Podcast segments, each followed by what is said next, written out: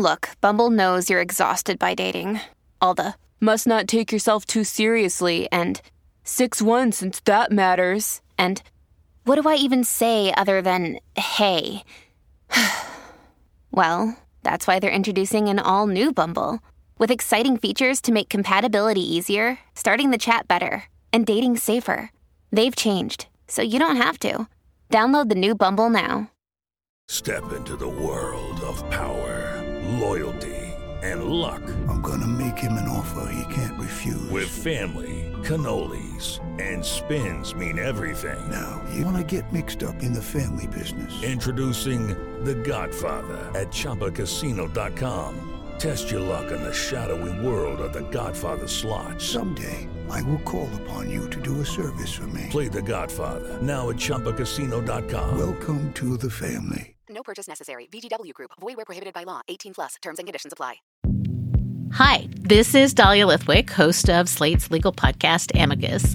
If you're listening to this show, you might be interested in Amicus's live show that we're hosting in Washington, D.C. on Tuesday, May the 14th. My colleague, Mark Joseph Stern, and I will be talking to some amazing guests, including Sherrilyn Ifill and a sitting state Supreme Court justice all about how originalism, a relatively recently invented way of interpreting the Constitution, has taken over the Supreme Court and radically reshaped the law. It's been doctrinal rocket fuel for the conservative legal movement and facilitated the rolling back of abortion rights, the expansion of gun rights, and the obliteration of the separation of church and state. And as another wildly consequential Supreme Court term careers to its end, the court's originalists are on a tear. But there's something you can do about it, and we hope you'll join us in DC on May 14th to explore the possible pathways out of the current situation. Go to slate.com slash amicus live for tickets. The following podcast contains explicit language. Hi, this is Josh Levin. I'm Slate's sports editor and the host of Slate's sports podcast, Hang Up and Listen. It's August 18th, 2016, and this is your Hang Up and Listen Olympics Extra. On Wednesday night in Rio, three American women, Brianna Rollins, Nia Ali, and Kristi Castlin, swept the medals in the 100 meter hurdles, the first time ever that women from the US had taken all three medals in any Olympic event. And the silly thing is, as David Epstein mentioned on yesterday's Olympic Extra, another American, Kendra Harrison, just set the world record in the 100 meter hurdles, even though she did not qualify for the Olympic team. American women are good at jumping over things. Evan Jager of the US won a silver medal in the 3,000 meter steeplechase, the first American to get as high as a silver in the high hurdling and water jumping event since Horace Ashenfelter in 1952. You could kind of tell it was probably a long time ago. Horace Ashenfelter. Jager, who has long flowing tresses, had loaned a hair tie to fellow steeplechaser Emma Coburn the previous day, and Coburn went on to win a bronze. After the race, he tweeted at Coburn, I'm not going to lie, I used the hair tie for the race today. I needed some of that good juju. To which Coburn responded, It's not the hard work and training and years of preparation, it's the hair tie. The Olympic Taekwondo competition began on Wednesday, and the mat looks different than it had in previous years. It's now shaped in an octagon, a la mixed martial arts, ultimate fighting, because millennials love things that are shaped like octagons. The president of the World Taekwondo Federation said the octagonal mat is more athlete focused and engaging for fans. According to Reuters, the traditional rectangular mat provided corners into which fighters could at times retreat and pursue defense minded tactics. On Wednesday, a Portuguese fighter said the octagon means your opponents have nowhere to hide. The fight is more fluid, more active. So just imagine how nuts it would be on a trapezoid. Also on Wednesday night, NBC interrupted its primetime coverage at 10 p.m. Eastern to air the following report. The story that originally broke on Sunday of Ryan Lochte and three other members of the U.S. swim team being held up and robbed has taken some turns today, with the Americans' account of what happened being questioned by authorities, and it's continued to evolve from there. With the latest, we go to Ann Thompson of NBC News, who's at Olympic Park. Ann. Bob, this suspected holdup tarnished the reputation of Rio and the Games. Now, Brazilian authorities have serious doubts about the American story. This segment went on amazingly for 10 minutes, with NBC also having a reporter stationed at the Rio airport, where two of the swimmers who were supposedly with Lochte when the robbery occurred got pulled off their flight on the orders of a Brazilian judge. Lochte himself is already back in the US, and Matt Lauer was then brought in to describe a phone conversation he had with the 12 time Olympic medalist, wherein Lochte told him he had not made up the robbery story. He feels it was more of a traumatic mischaracterization. I think people listening at home might feel that was embellishment at the time, but mm-hmm. that's up for, to people to decide. Now, as a reminder of what that story was, let's play the interview Lochte did over the weekend with NBC's Billy Bush, Billy Bush of Access Hollywood fame. Now, the audio here is kind of shitty because they were talking on the beach, apparently in the middle of a wave, because they're Billy Bush and Ryan Lochte, so of course they were. What happened? Who were you with? What time of night? Who pulled you over? Uh, I was with a couple swimmers. Uh, we were coming back from a friend's house, and we got pulled over in our And these guys came out with a badge, a police badge. No lights, no nothing, just a police badge. They pulled us over. Uh, they pulled out their guns. They told the other swimmers to get down on the ground. They got down on the ground. I refused. I was like, we didn't do anything wrong. So I'm not getting down on the ground. And then the guy pulled out his gun. He cocked it, put it to my forehead. He said, get down. And I was like, I put my hands up. I was like, whatever. He took our money. He took my wallet, and then. But he left your cell phone. He left your credential. He left my cell phone. He left my credential, but he took my wallet and he took er, all the guys' cash. The key quote here, of course, is, and then the guy pulled out his gun. He cocked it, put it to my forehead, and he said, "Get down." And I put my hands up. I was like, "Whatever." Joining me now, back from Rio herself, always one step ahead of the Brazilian police. It's Mina Kimes of ESPN the magazine. Hello, Mina. Hey, Josh. How's it going? It's it could not possibly be going better. yeah, this is truly the story that this Olympics needed, I think, to take it to the next level. So, this segment is going to be an instant time capsule about what the conventional wisdom on the Ryan Lochte situation was circa 10 a.m. Eastern on Thursday, August 18th. Because as I was getting prepared to come in the studio, a tweet comes from ABC breaking Brazilian authorities tell ABC video shows, quote, U.S. swimmer, quote, breaking down gas station restroom door, quote, fighting with security guard. So th- this is a moving tar- target, obviously. um, the story has evolved when did you start to get suspicious that Billy Bush might not have gotten to the bottom of this story? Well, there was confusion from the beginning, right? Because the USOC, and people are saying it was the IOC, but it was actually, I think, the USOC came out and said, oh, nothing happened. We heard nothing happened from the athlete. So pinning that on Lochte. And then Lochte's mom, who I think is really at the heart of this, she's sort of like, um, who was that character in Serial who went missing? The key witness, um, Asia McClain. Yeah, so Ryan Lochte's mom is the Asia McClain of this story. I feel like so she came out. I, I, think it was on TV and said, "No, no, no, my my son was robbed." And then everybody sort of had to recalibrate their stories, and you could feel sort of the gears shifting as people were like, "Okay, he was robbed." Lochte came out and said he was robbed. After I, it seems like maybe initially denying it to the USOC. So I was responsible for Slate's early Lochte coverage. I'll own that. It's on me. And the headline we had was like IOC says Ryan Lochte, who was robbed at gunpoint, was not robbed at gunpoint. It was like, haha, look how dumb these, you know, international sportocrats are. They're basically saying this guy's mom is a liar. They want to make it seem like Rio is not as dangerous as it is. Mm-hmm, but, mm-hmm. you know, he did an interview with Billy Bush. We've got to believe this guy. And then the Brazilian police come out and say there's scant evidence. You know, we haven't been able to locate the supposed cab driver. They're coming back to the Olympic Village and they look happy and joyous. And even at that point, and you wrote about this, Mina, you could argue that Brazilian police have a huge interest in proving that this didn't happen or making it seem like you know violence was not perpetrated mm. against an Olympic athlete because this whole Olympics is supposed to be a showcase for Rio and anything bad that happens hurts that image obviously.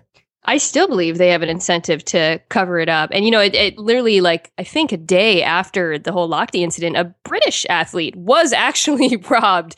And that story kind of got buried uh, in this. So there's a lot of incentives here. And I think that's kind of what you have to do is parse out who's lying and why. The Brazilians have every reason to make it look like Ryan Lochte was not actually robbed.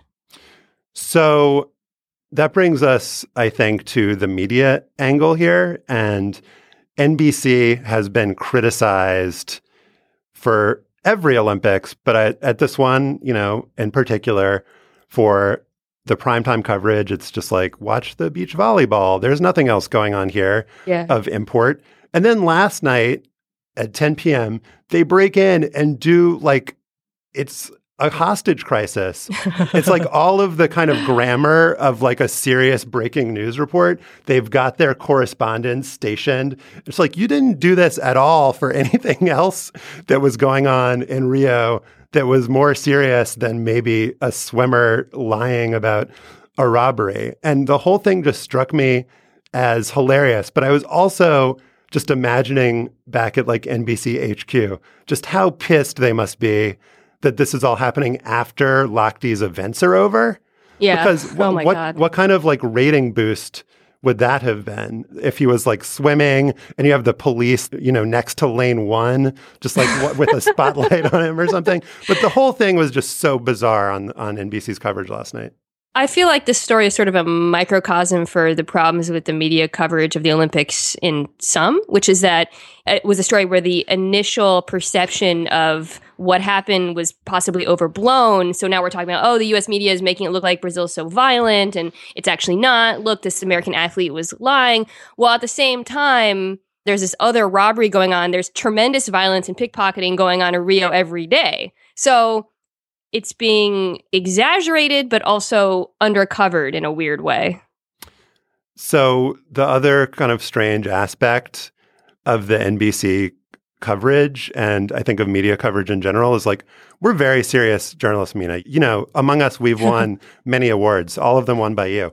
But um, we're in this position now as journalists where I feel like the responsible thing is to speculate irresponsibly.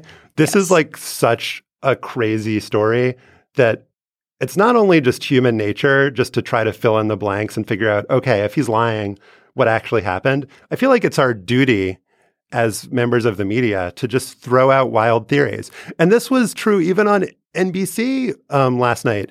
Bob Costas, who you think of as the most kind of like sober, I mean, I guess he does have a sense of humor. That's not quite fair, but he's not somebody, especially as the host of like the official Olympics person for America. He's not going to like go off half cocked.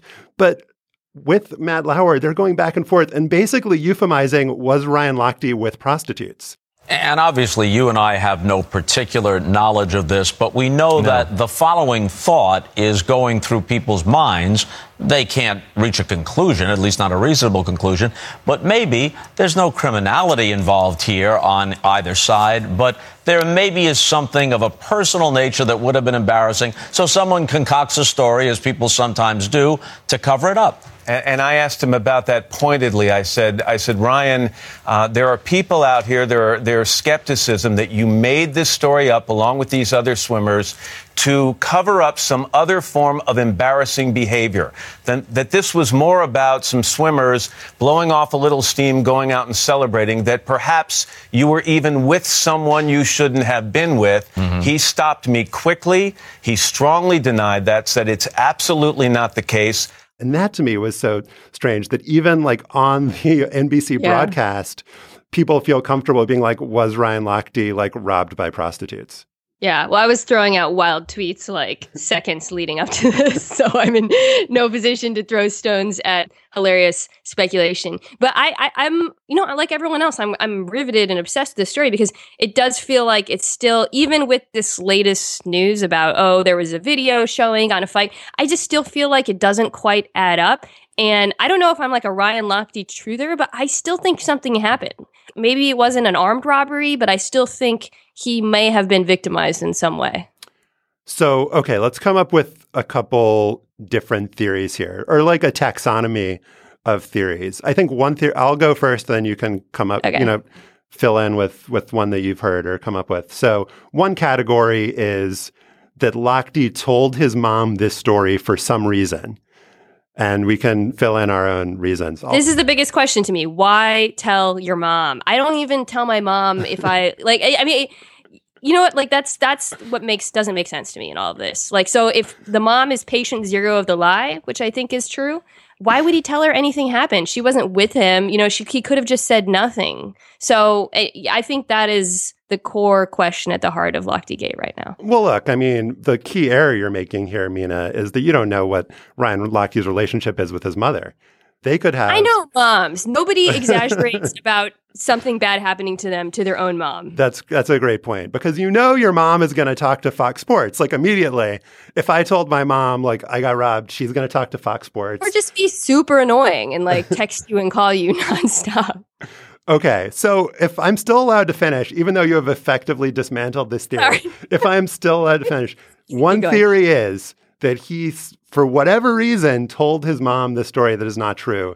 She went to the media and rather than be like, my mom's lying, he was like, "Yep, that's that's exactly what happened. You go, mom. Like, way to mm-hmm. way to tell that to Fox Sports and everyone." And I'm gonna go back that up to to Billy Bush. All right. So, what's one other category of of Lochte theory? I think if what your theory was true, I think he could have easily just been like, "Oh, she misunderstood." You know how moms are, or something. If, you're just like, so invested in tearing down my theory that you're not. I put a lot of thought into this over the last ten minutes on Twitter. Okay, so so yeah, my issue is like, if nothing happened, why lie to the mom? Right? Okay, there's, got it. I, I don't think there's a logical explanation for that.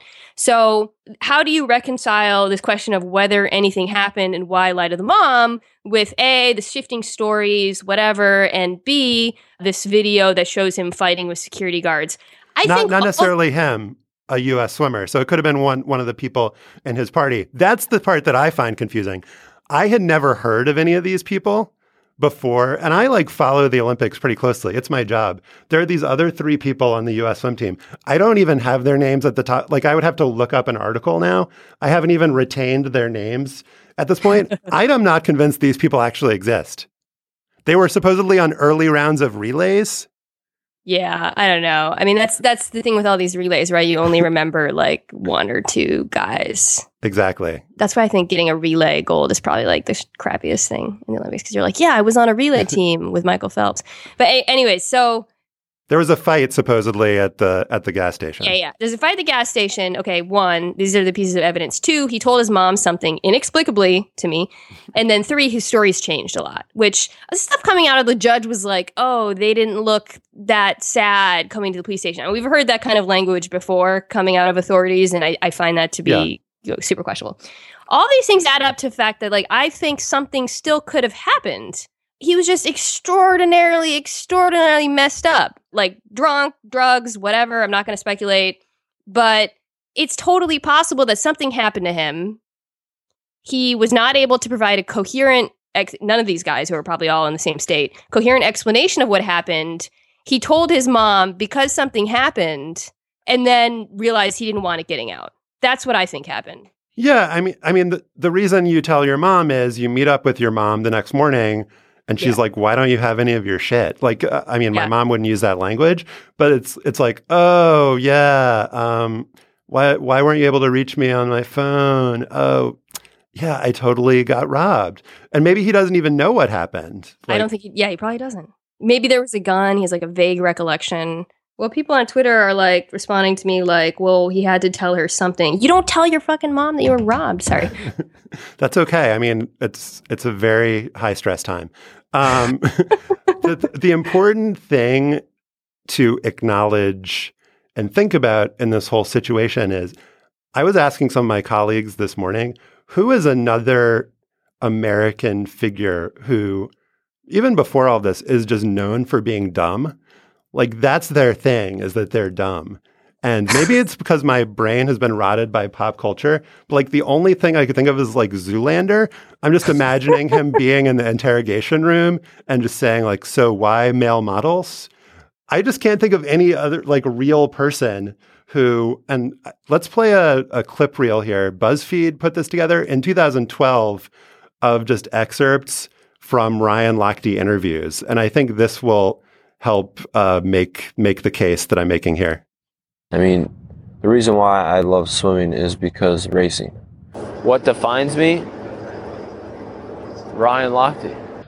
Yeah, kind of, kind of stay under the profile, under the radar.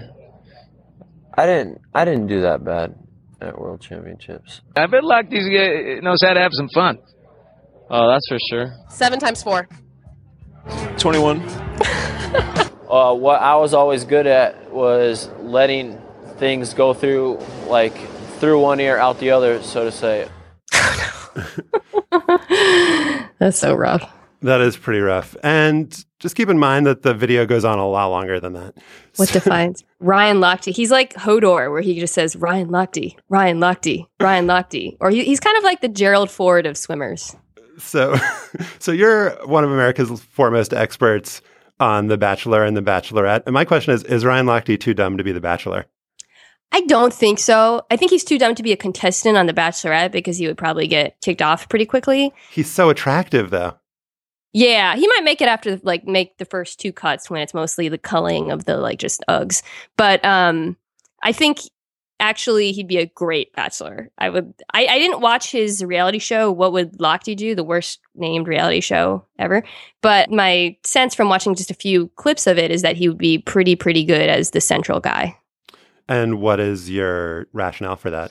I well, need to dig deeper. Yeah, here. yeah. Sorry, I know you. You call me the foremost expert, and I'm not bringing the X's and O's. So you know the the key thing with being the Bachelor, the Bachelorette is you're really like a palette that the rest of the crazies can paint their batshitness on you. So I think that he would just kind of sit there and let the women sort of bounce and off of him and kind of be insane and he wouldn't really react much. It's it's a very um, you know, sentient kind of thing.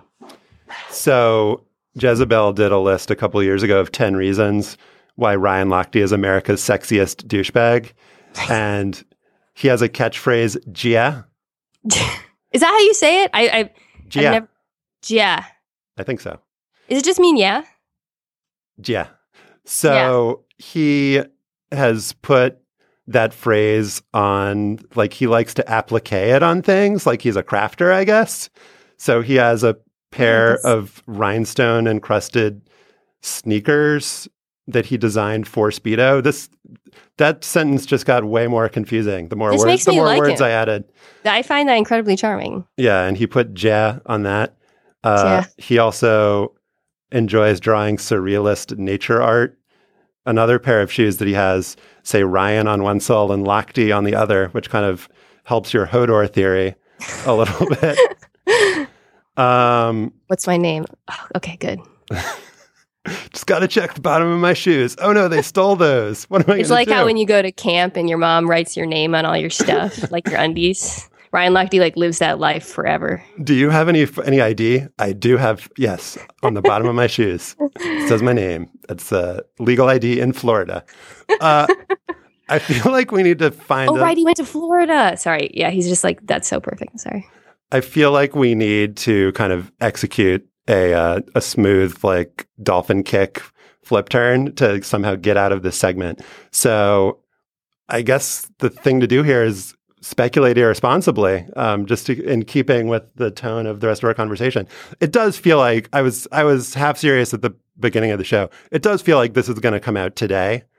Yeah, like the dam is breaking for sure. By the time this podcast we're done, it's probably we're going to learn that like Ryan Lochte was never in Brazil ever to begin with. He was a hologram. And we didn't even mention that he dyed his hair light blue. Well, Mina, this has been a real a real pleasure. I feel like we solved a lot here. And I, I do feel like Ryan Lochte's mom is the key. Will she be the first to crack?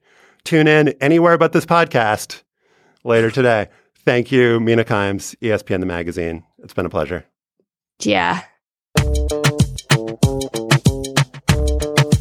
On Wednesday night, Elaine Thompson of Jamaica became the first woman since Marion Jones in 2000 to win the 100 and 200 meters in the same Olympic Games. And since Marion Jones was stripped of her medals, Thompson is officially the first woman to pull off the double since Florence Griffith Joyner in 1988.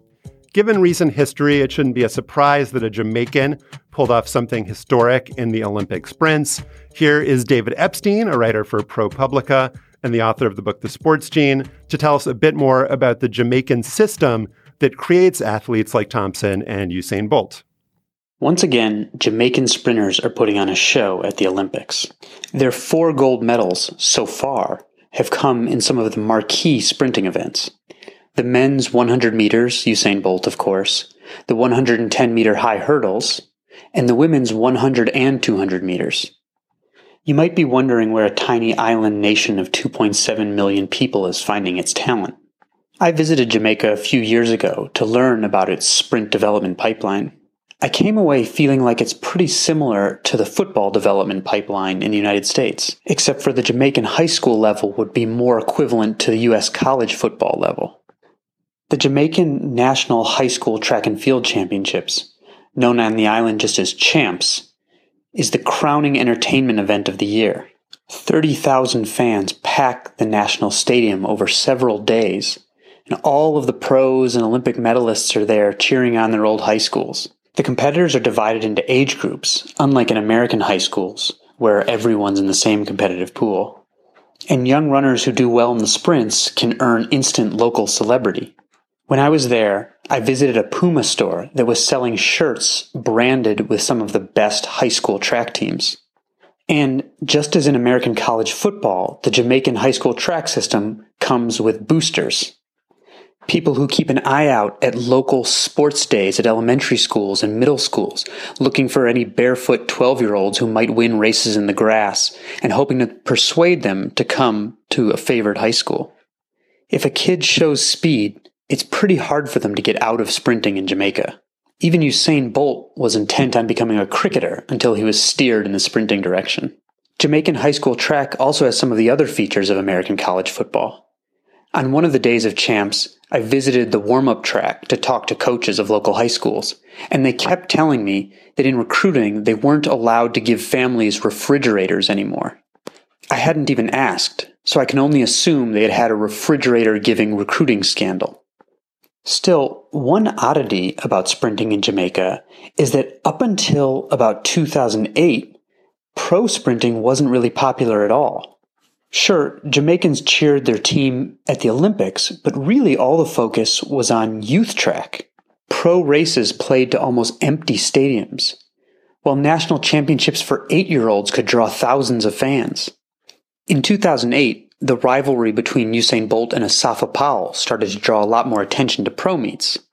And a prominent Jamaican coach started demanding that meets for younger runners also allow opportunities for pros to compete in full stadiums. Combine that with the fact that two really strong training groups coalesced in Jamaica, so that Jamaica's best sprinters didn't have to come to U.S. college teams anymore, which often over-raced them in an effort to get points for a college team not necessarily the best development for Olympic hopefuls. Of course, one other key to their success is Usain Bolt happened to be born there. But that was a real stroke of luck for him, too. In what other country in the world other than Jamaica would a six foot five teenager with blazing speed be pointed toward the track instead of, say, a football field or a basketball court? Maybe the Bahamas, maybe Trinidad, but not most places around the world. Jamaica's lucky to have Bolt, and Bolt's lucky to have Jamaica.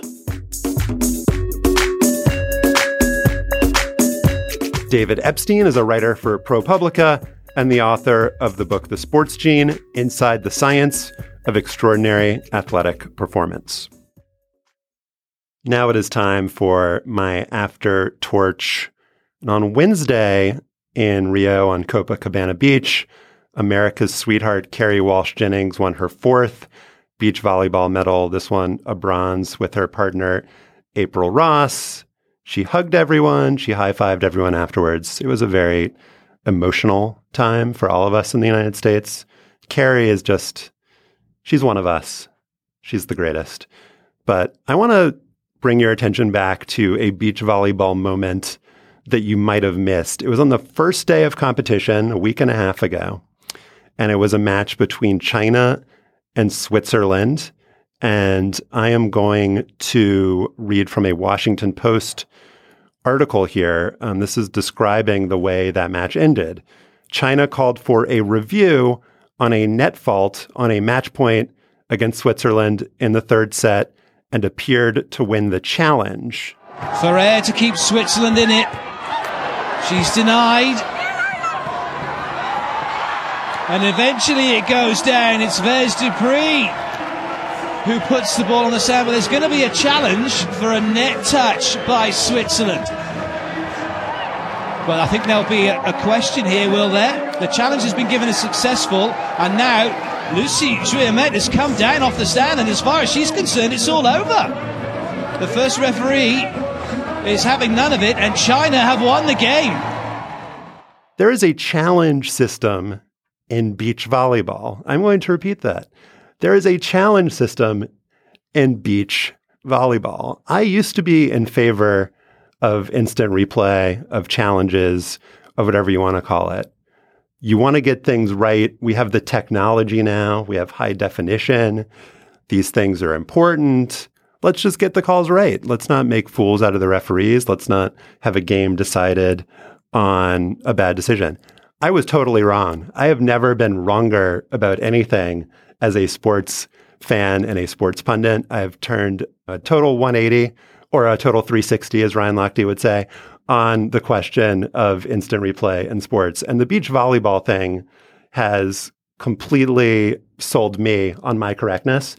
As my colleague Justin Peters wrote in an article on Slate on Wednesday, the value proposition of beach volleyball is it's in the sun, it's on the beach, it's like being inside a Corona commercial. And we can all remember that Corona commercial where the guy's on the beach towel and then they instigate a replay review to see if the beach towel has been laid out properly and whether there's sand encroaching on it, whether the like sweat that's on the bottle is properly, you know, sweating and and dripping. This is not on brand for beach volleyball. You are a Corona commercial, act like it. If you watch the clip on NBC of this beach volleyball controversy, it is 5 minutes long. They stopped the match for 5 minutes to determine whether a player had gone into the net. Uh, the whole thing is just completely absurd, and it's a plague across the entire Olympics. There's challenges in field hockey. They call it a referral system. There are also challenges in tennis. That I think that one's okay, but you know, just trying to create a larger uh, number here to help bolster my case. There are challenges in fencing. There are challenges in indoor volleyball. The director of beach volleyball for the International Federation, Angelo Squeo, said, We want the game to be more transparent. We want the players to be happy with the decisions. We want the game to reflect what happens on the field of play. Well, that's one argument, I guess. I would say that challenges are on brand for the NFL, which takes itself so incredibly seriously, where coaches sleep two hours a night where they have these play sheets that look like they're basically the nuclear codes. They carry around red flags where people just get so agitated about anything that happens that, you know, is not precisely according to plans or according to the rules. Fine, fair enough, NFL, like have an extremely self serious challenge system. Baseball, I think it's bad. Beach volleyball, it's beyond bad because the entire point of having a sport like that in the Olympics is to bring in a younger audience. You have like skateboarding coming in next, you have sport climbing. Are they going to attract younger viewers by doing instant replay of skateboarding to determine whether an ollie had actually been an ollie, whether the like nose grind had actually grinded across all, you know, 862 centimeters of a handrail? The issue here is, and the director of beach volleyball said this, I cannot imagine now for a moment going back players are happy, yeah, maybe. Spectators are happy. Well, that's certainly not true because the match doesn't end on a mistake. It's an essential device. And that's the issue. There's no going back. Once you have instant replay, You can't say, oh, okay, now we're going to be reliant on just really inaccurate, subjective calls from a referee. Just this kind of illusion of certainty. It's also on sand. Who the hell knows what happens? It's on sand. The illusion of certainty, we're never going to be able to go back. Beach volleyball has been ruined forever. And uh, I'm upset.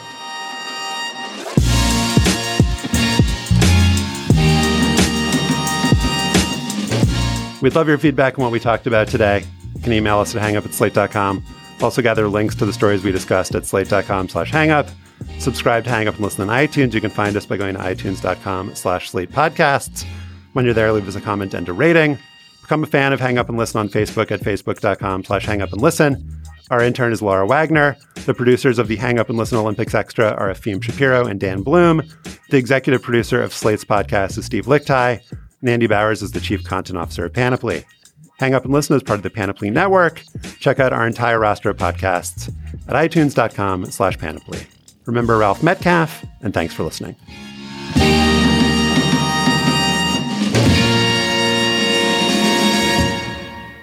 That was incredibly fun. yeah. I, I'm just going to say that all day. Yeah. It is Ryan here, and I have a question for you. What do you do when you win? Like, are you a fist pumper? A woohooer, a hand clapper, a high fiver. I kind of like the high five, but if you want to hone in on those winning moves, check out Chumba Casino. At ChumbaCasino.com, choose from hundreds of social casino style games for your chance to redeem serious cash prizes. There are new game releases weekly, plus free daily bonuses. So don't wait. Start having the most fun ever at ChumbaCasino.com. No purchase necessary. Group. Void were prohibited by law. See terms and conditions. 18 plus.